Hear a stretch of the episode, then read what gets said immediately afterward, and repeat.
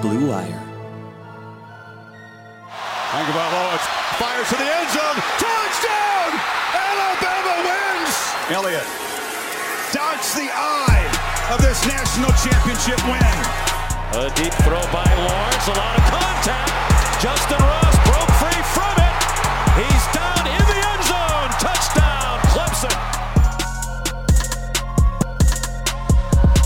Welcome into episode 144 of Press Pass. Kayla Anderson alongside Joshua Perry for another week of college football talk because every week there's always something that excites us. And this week, we'll get into it in a minute, but it was overtime. Overtime that just didn't seem to ever end.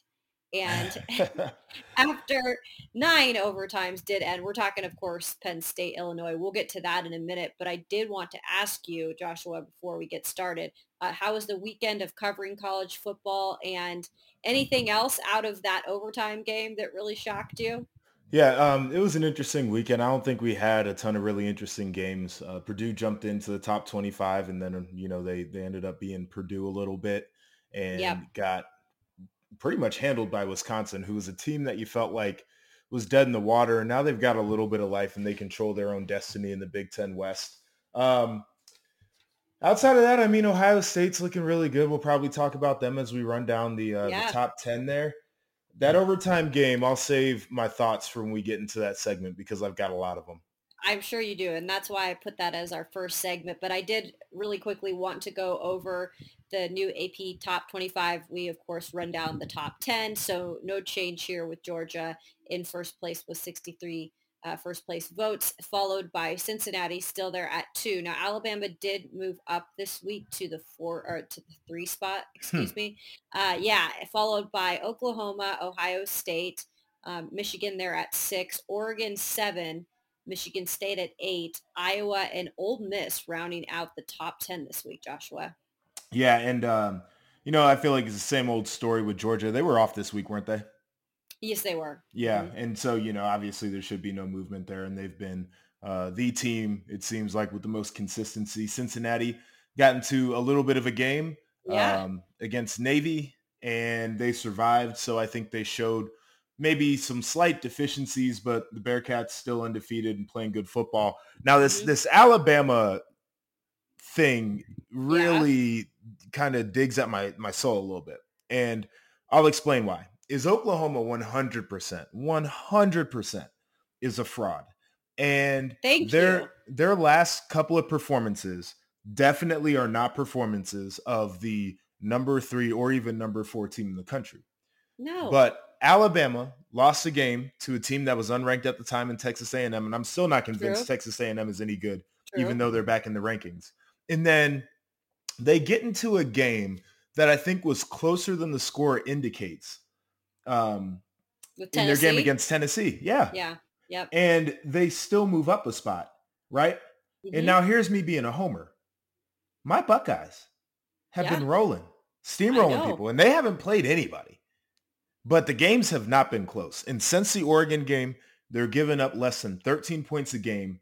Yep. On the season, they're averaging nearly 50 points per contest. yeah. They are outpacing the second place team in yards per play by the same margin between teams number two and number 33. Woo. Okay, so the, the difference between number one and number two is the same difference between number two and number 33. Correct.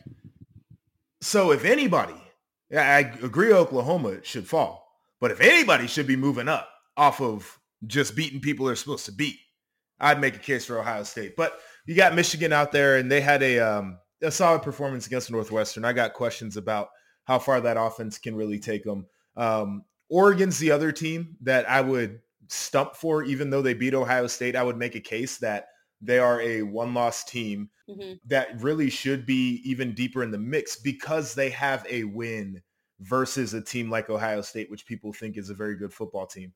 Um, their loss stands out, and I don't know if they've been dominant in their other performances, but that win should definitely count for something, especially as a one loss.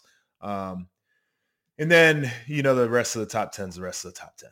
Well, and some of the the top 10 here will get mixed around after this weekend. There's a couple matchups that I'm going to mention at the end of the show to get your thoughts on in the Big Big Ten. So that will be interesting.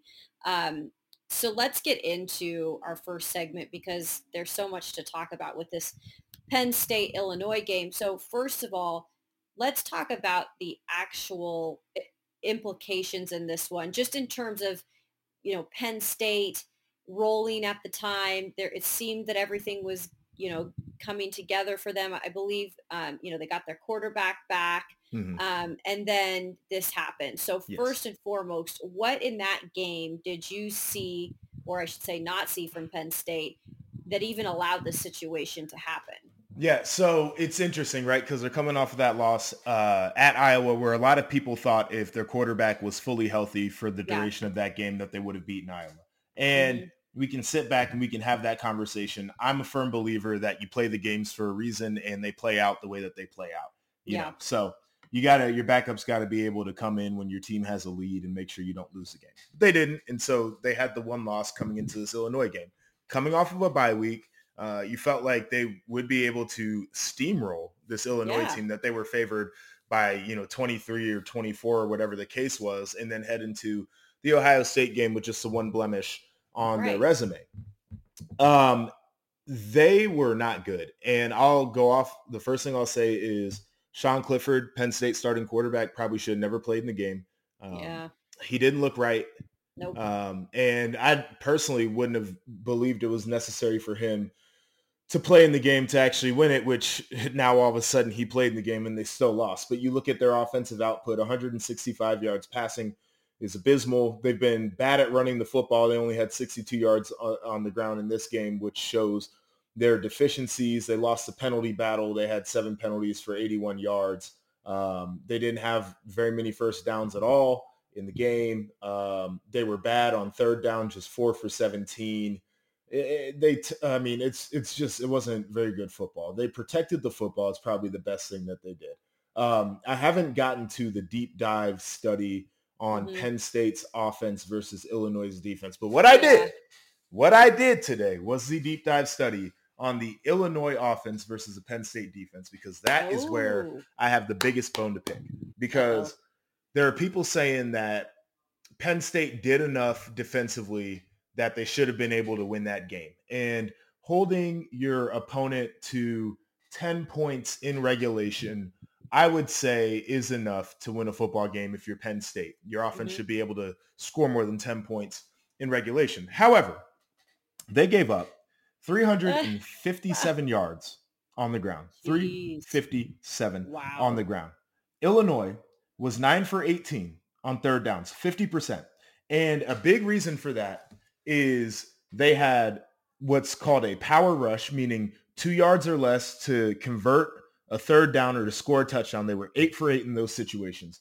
Over 50% of the yards that they accumulated in the game were on first down, which means that they were in second and third in favorable situations almost the entire game. They only punted it four times in the game. And this is with only, only completing passes of five yards or less. Jeez. Jeez, right? And so then you start to ask what happened to Penn State defensively? Yeah. Because this was a defense that people thought was one of the top in the Big Ten. Yes. There was no edge on the defense. So if, if Illinois was running outside, there was nobody out there for Penn State to make a tackle. The D line was not getting very much push. They weren't in the backfield. They were getting knocked off of the line of scrimmage. And Illinois' offensive line was able to single block those guys a lot of times and get up to the linebackers which the linebackers did not flow properly and they did not get off of blocks very well. They missed a lot of tackles in the second and third levels of the defense, and the coaching adjustments were non-existent. Illinois came out in a number of situations where they had seven linemen on the field, seven mm-hmm. linemen on the field, and no wide receivers, just a running back, a couple of tight ends, and seven linemen on the football field. And Penn State throughout the game. And I could understand if it was for a drive or two or three.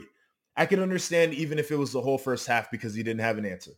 They played the whole game against a formation with seven offensive linemen. They only put 40 linemen on the football field. Okay. That is bad football. Well, so to me, like this is just insane how, like you were saying, like no adjustments. So you obviously look to the coaching staff. And to me, I feel like there is other things going on that is, you know, outside noise or whatever is happening with this whole where's James Franklin yep. going that's starting to cause disruption within that locker room, within the coaching rooms. What do you think? I mean, because this just seemed to come out of the blue, out of, you know, after they started strong, after we yep. were thinking, okay, this is a really good Penn State team, and then it just has kind of digressed at a fast so, rate. The, the interesting thing that people bring up is James Franklin – has said publicly, I will not comment on sure. my coaching status, but he never said that okay. I'm not interested in taking the jobs. He yeah. has said that he's talked to the guys in the locker room and they understand that he's committed to Penn State. But we don't know if that is a till the end of the season commitment or sure. if this is a long-term commitment. I'm not here to speculate on that. Um, yeah. You know, that's that's not necessarily my position. Um, but it, I think that is unique. And I think it does open up some questions about where the locker room is. But yeah. I, I also, it's interesting though for me as a former defender because Illinois has been bad at throwing the football all year. And um, they had, when you line up in the formations that they lined up in, they're not even trying to hide the fact of what they're doing. And yeah. I'm not exactly sure I saw the football awareness out of some of the players in situations to say, right. okay, like we are going to sell out on yeah. the run. And if they hit one over our heads, then it is what it is. And again, it goes to the defensive coaching staff as well. Like, mm-hmm. why wouldn't you put in some extra bigger bodies? It, it wasn't just the fact that they had 40 linemen on the field against seven offensive linemen. It was the fact that they were really only playing two linebackers and they're playing five defensive backs. Um, that is an issue. Like you should at least have probably five defensive linemen and three linebackers on the field in that situation. It's like teams practice these goal line defenses. Right. And I know when you're in goal line defense, you probably only have a couple of calls where you got a zone call and you, you got man to man. Well, I don't know why the hell you wouldn't run that. I, I can remember back to my time going off, but it, it just has to be said because yeah. I think people want to give the defense a pass and they want to put a lot of the blame on Penn State's offense, which you can place a ton of blame on them. But I just, I cannot wrap my mind around this is we played uh, Wisconsin in the Big Ten championship when we won 59 to 0 and they had a Heisman Trophy uh, finalist at running back in Melvin Gordon, really good running back. Oh, yeah. He went over 400 yards in three quarters against Nebraska that year. Like he could yep. hurt people. And we decided that we were going to play straight up man to man the whole game because we could get our safeties and our linebackers on the line of scrimmage if we needed to to match up body types and to match up personnel. And it gave us it gave us the ability to be extremely aggressive. Like there's one yes. man for every gap and you can just run and you can play and you can flow. And Penn State wasn't even doing that. And that is where I ask the questions like, did they not even, and this is unfair because this is something that, um, this is something that Illinois hadn't done. But like, how hard did they really game plan or how hard were right. they coaching during the game? Did they just think that this was going to be a given? Um, and so that's kind of where I'm at on it it's it is a it was an abomination i think on both sides of the football but mm-hmm. as i look as a defensive minded guy and i see that it, the personnel obviously presents a challenge but when they got into regular formations with regular personnel they were running iso zone counter and power those are the most basic run plays that every team in the country runs. They could not fit them up properly. They could not get off of blocks and make tackles. It's a problem. And now they're getting ready to face an Ohio State team who has TreVeyon Henderson, who's got the best average per run in the country. They've got Miyan Williams, who's finally back in the lineup, and he can damage you on the ground. They got Master Teague, who's going to get you some good yards, and a really good offensive line. What is this team going to look like against Ohio State, and and they're at a disadvantage, way bigger disadvantage compared to playing Illinois because Ohio State can throw the football. So they can't crowd the line of scrimmage and they can't bring their safeties into the box. They got to sit those guys back so they can guard against the wide receiver talent. That's where my mind is going right now. I thought this was going to be a really good game coming up and we'll get mm-hmm. into the breakdown there, but there's some real issues. Well, there is. And that's just, again, they're putting themselves in a really sticky situation right now. And I just think you know, all around just the way that you, because you looked at the offense, you could clearly pick apart what they did there. But like you said, pointing out all the defensive flaws in that game versus Illinois, lack of adjustment, lack of effort maybe from mm. players, but also, you know, coaching game plan, even if they tried to game plan for it, yeah. it surely didn't look like it. I mean, I overall, mean, it looked it just, just like a lack like, of effort. It looked like, around. it looked like not a lot of people in that building probably took that game as seriously nope. as they needed to. And that's a problem. That and it is. And it, it happens to teams throughout the year where yeah. they lose a game that they absolutely have no business yep. losing. But it, as I look at the way that the players were trying to get to the football, it looked like they it was a little bit casual. I don't think that the game plan was being adjusted really on either side of the football. It's it was it was a top to bottom. We can go out here and just play our regular stuff and probably win and it might not be pretty, but we can get it done. And they didn't. Well, I'll ask you some more about that matchup with Ohio State that's coming up this weekend in a minute. I did want to ask about your thoughts when it comes to this new overtime rule because mm-hmm. it's really it, it, took social media by storm. Mm-hmm uh, after this game. And if you didn't watch the game, this game went to nine overtimes. Yes, we are not joking. It's the longest college football game recorded. So here's the rules that were changed in 2021. So teams would be required to run a two-point conversion play after a touchdown when a game reaches a second overtime period. Previously, a two-point attempt was required after the third OT period. Mm-hmm. Also established in 2021, if the game reaches a third overtime, teams will run alternating two-point plays instead of starting um, another drive at the opponent's 25-yard line. So this is a change from the previous rule, which um, started to use two-point plays in the fifth overtime period. I know that's a lot to um, take in, but when it comes down to it, nine overtimes is a is a lot. Yeah. Um, and then you know I know people have issues then with the two-point conversion situation too. What are your thoughts on this new? Yeah, it's interesting. And, and, you know, like you said, the longest game in FBS history going in nine overtimes. When you actually look at the the legit length of the game, it started at 1206. It ended at 417. So you got four hours and 11 minutes of actual like gameplay and halftime, whatever. It was a long day. And um, the the point of the overtime rule was twofold. It was to ensure that a game would never reach this amount of overtimes and it was driven by player safety. And what we saw was the longest game ever going to nine overtimes because you had two offenses that couldn't muster up three damn yards to get into the end zone, couldn't muster it up. And you also saw Illinois' backup quarterback um, break his wrist or break his arm or whatever the case was in one of the overtime periods. So it achieved neither goal, which is wild, wild to me. Mm-hmm. Um, but I also thought that it was very exciting and it was very edge of your seat type stuff because of how mundane and how boring the actual regulation game was. I thought there was a ton of energy in this overtime period where the teams are going back and forth and you know the defenses are standing up and the coaching staffs are running trick plays and you know like it's it's not supposed to be this way but that's what it was um overall, I think it's flawed. I don't like how they get to pick the end zones and they're walking back and forth. It's right. stupid. But um, for as like I said, as as awful of a game as it was in regulation, um, it was it was good to see kind of a little bit of a back and forth and some uh-huh. excitement there toward the end.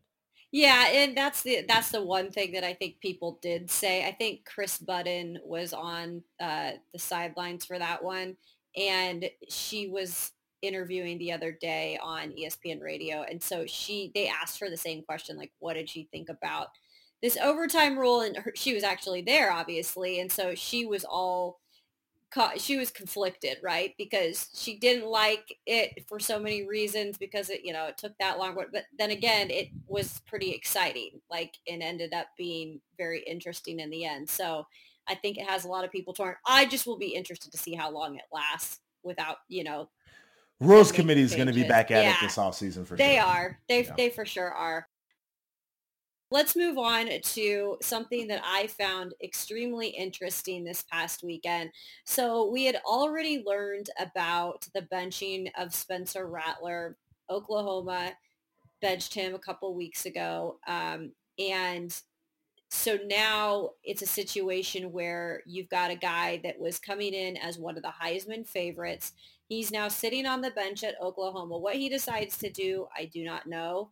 Um, you know exactly what he's going to do. the transfer portal. so I'm like, when are we going to hear this? Yeah, I'm just waiting for the, the day that this is going to happen. So did you up. see the little drama there? I'm going to jump in. No, go um, for it. He changed his Instagram Oh, he did. Bio. Yes. Yeah. And then he changed it right back. So he took out Oklahoma quarterback for like maybe an hour or so. And yes. then he put it right back in. But he had Twitter buzzing. Oh, he did. I did hear about that. I'm glad you brought that up. Um, then later on Saturday, we find out in the Clemson game. Oh my God, Clemson is so bad. Um, we find out. we find out in the Clemson game that they they benched uh, DJ Uiagalelei in that second half, and I'm sitting here. I read a tweet and I'm it's registering my brain that college football coming into the season, these were mm-hmm. two of what were expected to be the best QBs, mm-hmm. and they are now benched. Mm-hmm. Heisman hopefuls now benched. To me, it's almost mind-boggling. I I, I just chuckled though. I chuckled because I was like, "How is this happening?" So remember when we talked about Rattler a few weeks, a couple weeks ago, and yeah. I, I brought up the the comment about name, image, and likeness in terms of Correct. some of the more um, maybe national, some of the higher price tag deals. And he was yeah. a guy who was receiving um, a lot of money from name, yeah. image, and likeness. And I, I can understand why somebody would want to hitch their wagon to the Oklahoma quarterback. But I also talked about the caution that some of these brands who are spending a lot of money would need to have over a college quarterback because these are not known commodities like a Patrick Mahomes or a Tom Brady in the NFL. And here's another guy, DJ Uiagalelei was doing um, Dr. Pepper. Um, I know, I know. And, you know, so like here's another situation where a national brand is probably feeling like they got burned a little bit, and it's not the kid's fault. Like take the no, freaking money. but know. it's a tough situation. I never expected him to be as bad as he is right now. I thought, DJ? yes, when he came in against Notre Dame a year ago that he did a good job in that game. I thought there was a ton of upside. A big athlete, yeah. um, you know, somebody obviously coming from a lineage of quarterbacks at Clemson, you felt like he was going to be developed. Here's the thing that stands out to me is he's not nearly as good as we anticipated. But he doesn't have the supporting cast. He doesn't have the elite running back and he doesn't have the elite wide receiver talent. And the offensive line there is abysmal. They are not a good unit.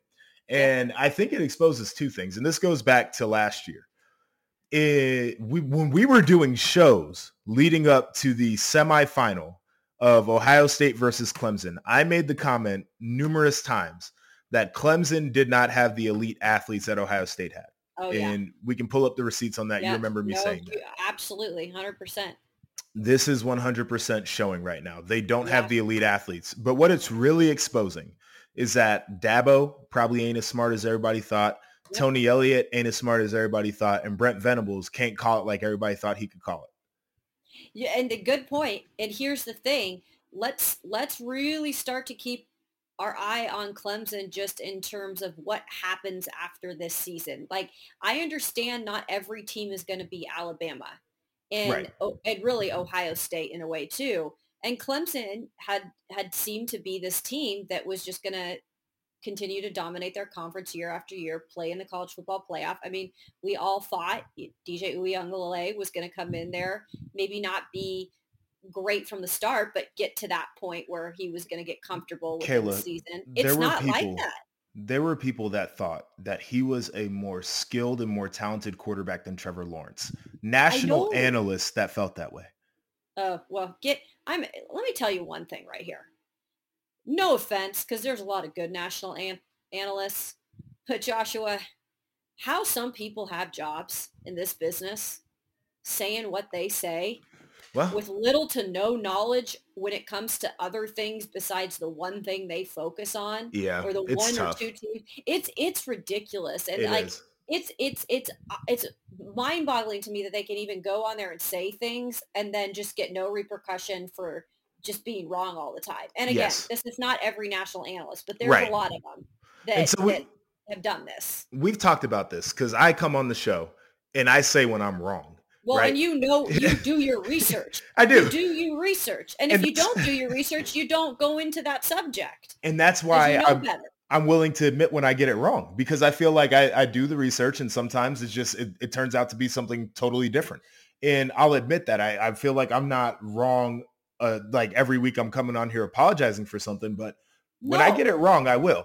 I think that there are a number of guys, and this is not to disparage anybody, point any fingers at any direct person, but I see some cats who you feel like um, if it's salacious, it sells, which is true, and that they really lean into that. And then other cats who you feel like they they aren't football junkies. Right.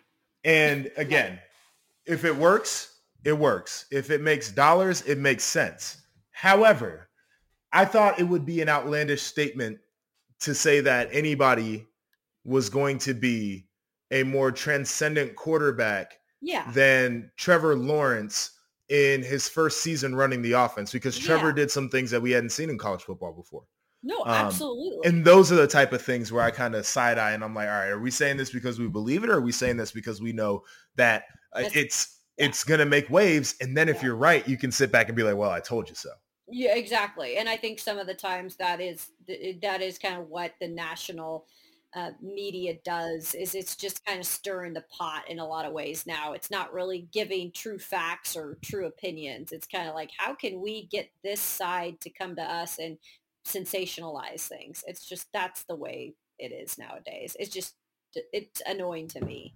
Somebody who, you know, I believe in things like do your research, you know, say the things that are on your mind, be transparent.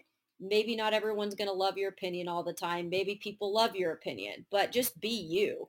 Yeah, I mean, and if you if you believe it, say it. But if you if you don't believe it, I'm not exactly sure it needs to be said. Yeah, well, I, I believe there's a lot of people who are saying things they don't believe. But anyway, along I, I went off on a tangent. I know. there. So Yeah. I'll ask the question to you real quick. Um, if you're Clemson, what do you Yeah. do with DJ? Because I do think he's a very Yeah. talented player, but how do you get him better? I, I, now Yeah. I'll start off by saying part of getting him better is putting better pieces around him. But as a I agree. player, how do you manage the psyche of that quarterback? Like Kayla, you're the coach. What are you doing? Yeah, well, here's the thing that I am I am going to be curious about because you're talking about two quarterbacks. Now there are other quarterbacks who had a lot of hype going into the season. Matt Corral continues to do his thing. Sam Howell's one who's kind of Sam been up and down. He's been up and down, but these are all guys who are now on these NIL deals, right? I mean, there there's a lot more that goes into being a college quarterback now on top of what it already was, which is pressure to the extreme, in my mm-hmm. opinion, in some of these big in some of these big programs. So I do wonder like how much other stuff goes on now with some of these guys who are taking over programs or who are expected to be QB1 and take their teams all the way. I think part of it might be a mental thing a little bit. Um, and then I think part of it is just the development at some of these places. Now, Oklahoma has been known for developing its quarterbacks. Well, and So- Clemson recently too. Yeah, and so that's why it's a little bit shocking to me that these two guys um, have been benched. So that's why it makes me think it maybe it is more of a mental thing, a confidence thing.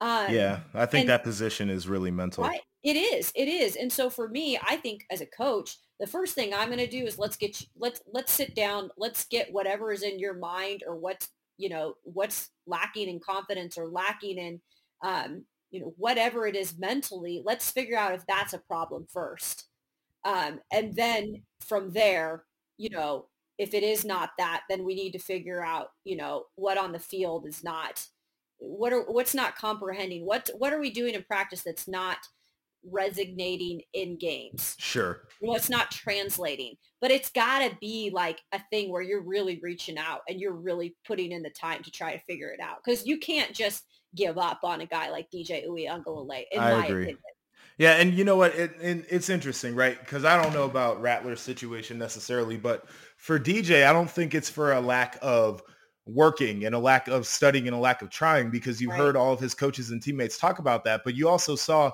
the clip of him in the stadium after the game uh, a couple weeks ago, just Yeah. working some of the skills and working, you know, some of his drops and um, all that kind of stuff. And and you know, it's it's hard when you see a cat working that hard. Yeah. For me, at least, to say, okay, we got to throw him away because you know he wants to get there. Oh yeah. So it's about finding out what exactly that that block is, and it's probably something upstairs where maybe the moment kind of arrived for him uh, a little bit. Maybe is too big or too fast. Yep. Um, but hopefully it's something that he can manage. Yeah, and I think I think he'll have a chance to do that. This season is not it's not presented great opportunities because once your team starts losing, I feel like then you lose your confidence because everything comes back to the quarterback. Yeah. I really do And think he's a national true. name too. So like everything media wise, like we're talking about him, everybody's talking about him. Exactly. Um, okay, so before we wrap things up here, I did want to ask about some Big Ten matchups this weekend. Okay, Mm. so first and foremost, we had mentioned Michigan so much this year, more than I wanted to. Um, giving credit for Harbaugh more than I wanted to, but you know what? It is what it is, and I have to say the program has taken a step forward this season, and there has been some good things, but Michigan is going to face a extremely difficult uh, challenge here, a different, a diff- difficult opponent, I should say, in Michigan State, a team that has really surprised a lot of college football fans this this year. Yes, and it's going to be an interesting one because I, you know, I look up some of the stats on these teams, and and it's it's really interesting trying to compare because Michigan statistically looks really good. I would say that their level of competition hasn't been great, but they've, for the most part, done what they need to do.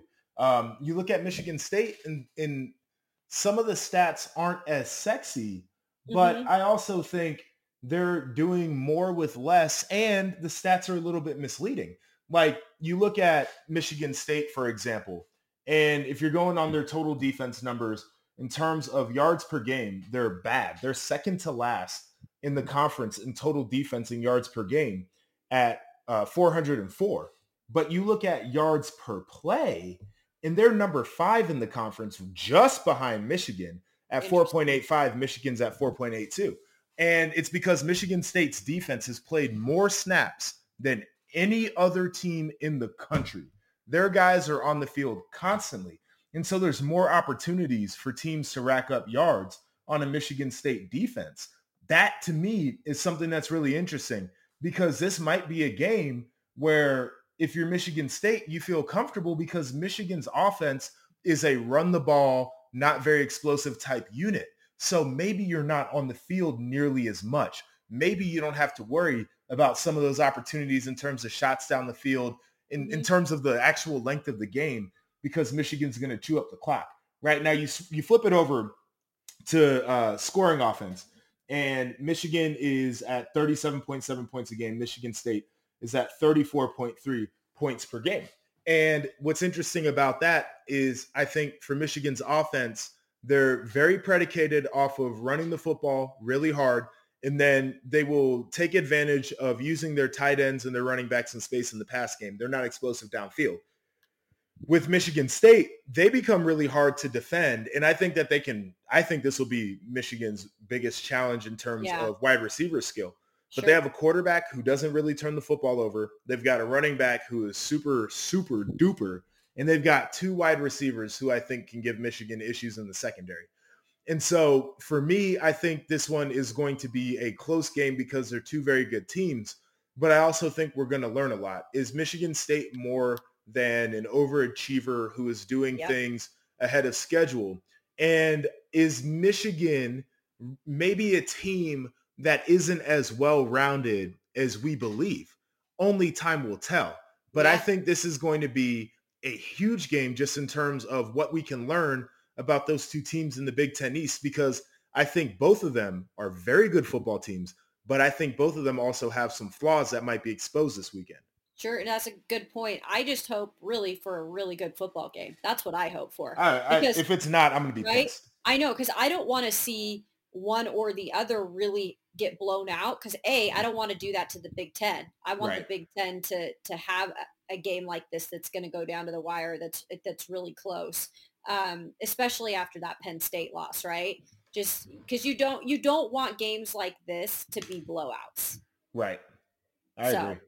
Um, the other game, funny that you say uh, Penn State and uh, your Oklahoma or your Oklahoma, your Ohio State Buckeyes. They're they're playing this weekend, so get ready.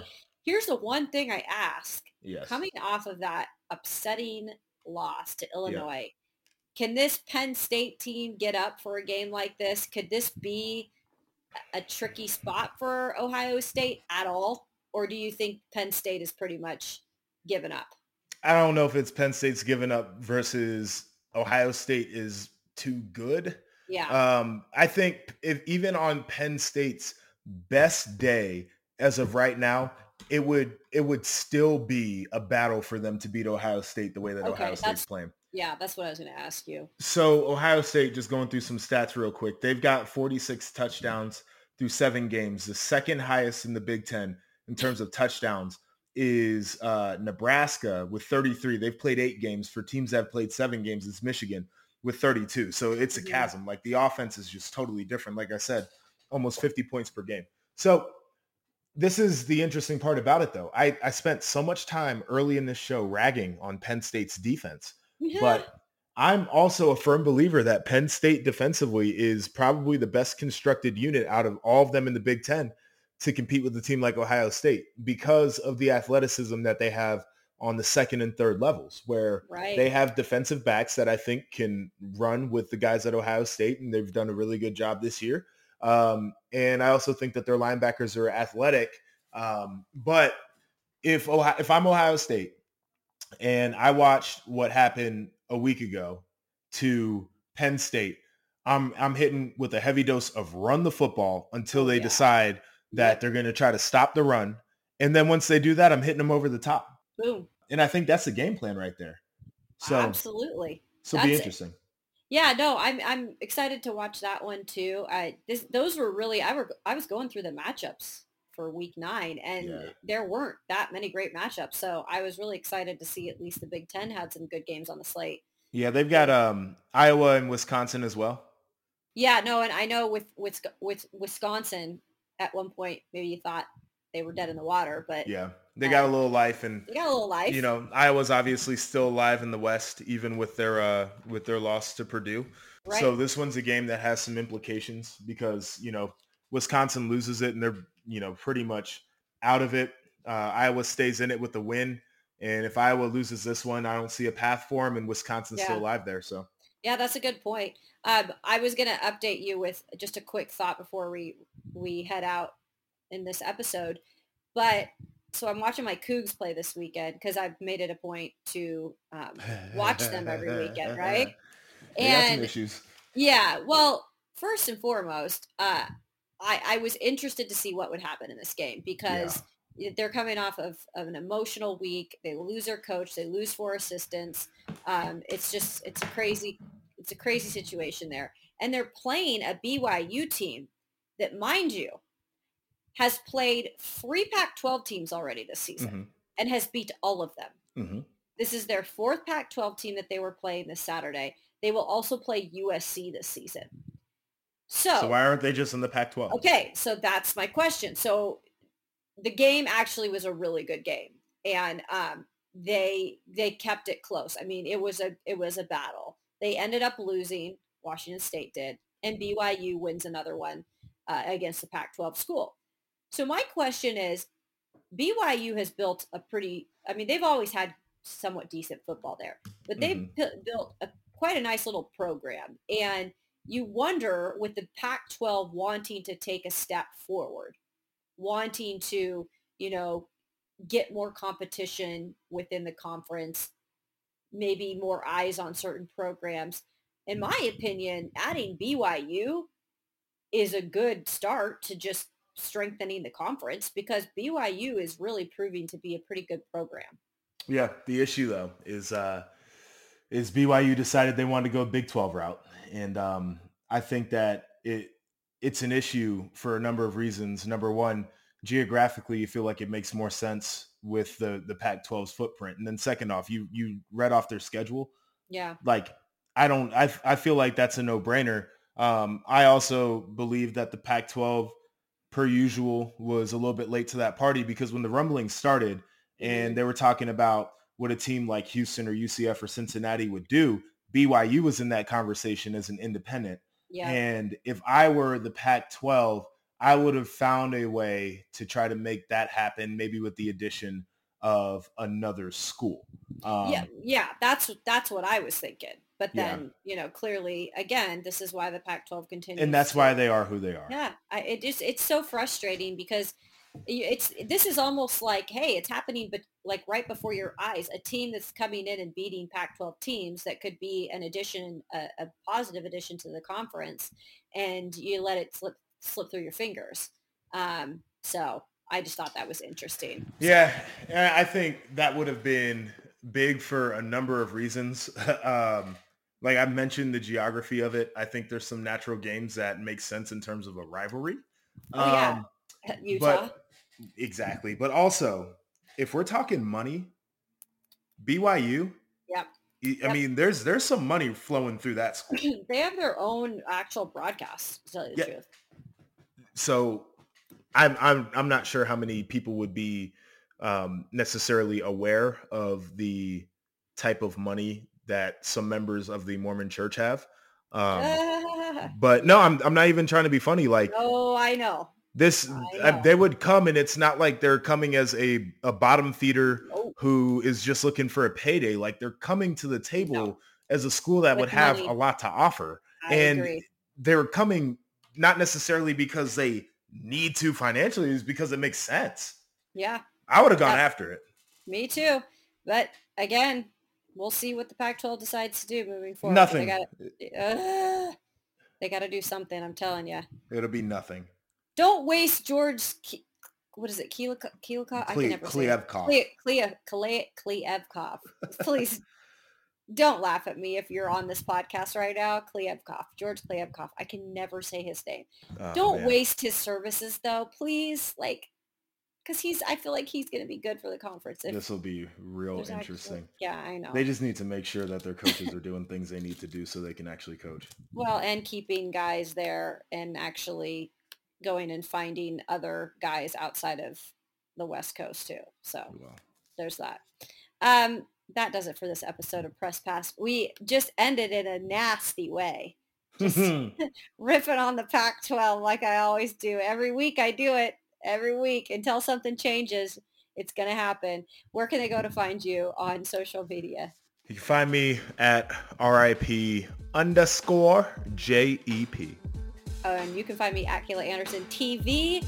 We appreciate you all for subscribing, for tuning in every week. Hopefully we keep it fresh. We keep some, uh, I don't know, some new things here. We try to mix it up every week. And we try to be snarky and fun all at the same time. So there, all into one. Appreciate it. Uh, we'll be back next week. Enjoy this weekend of college football.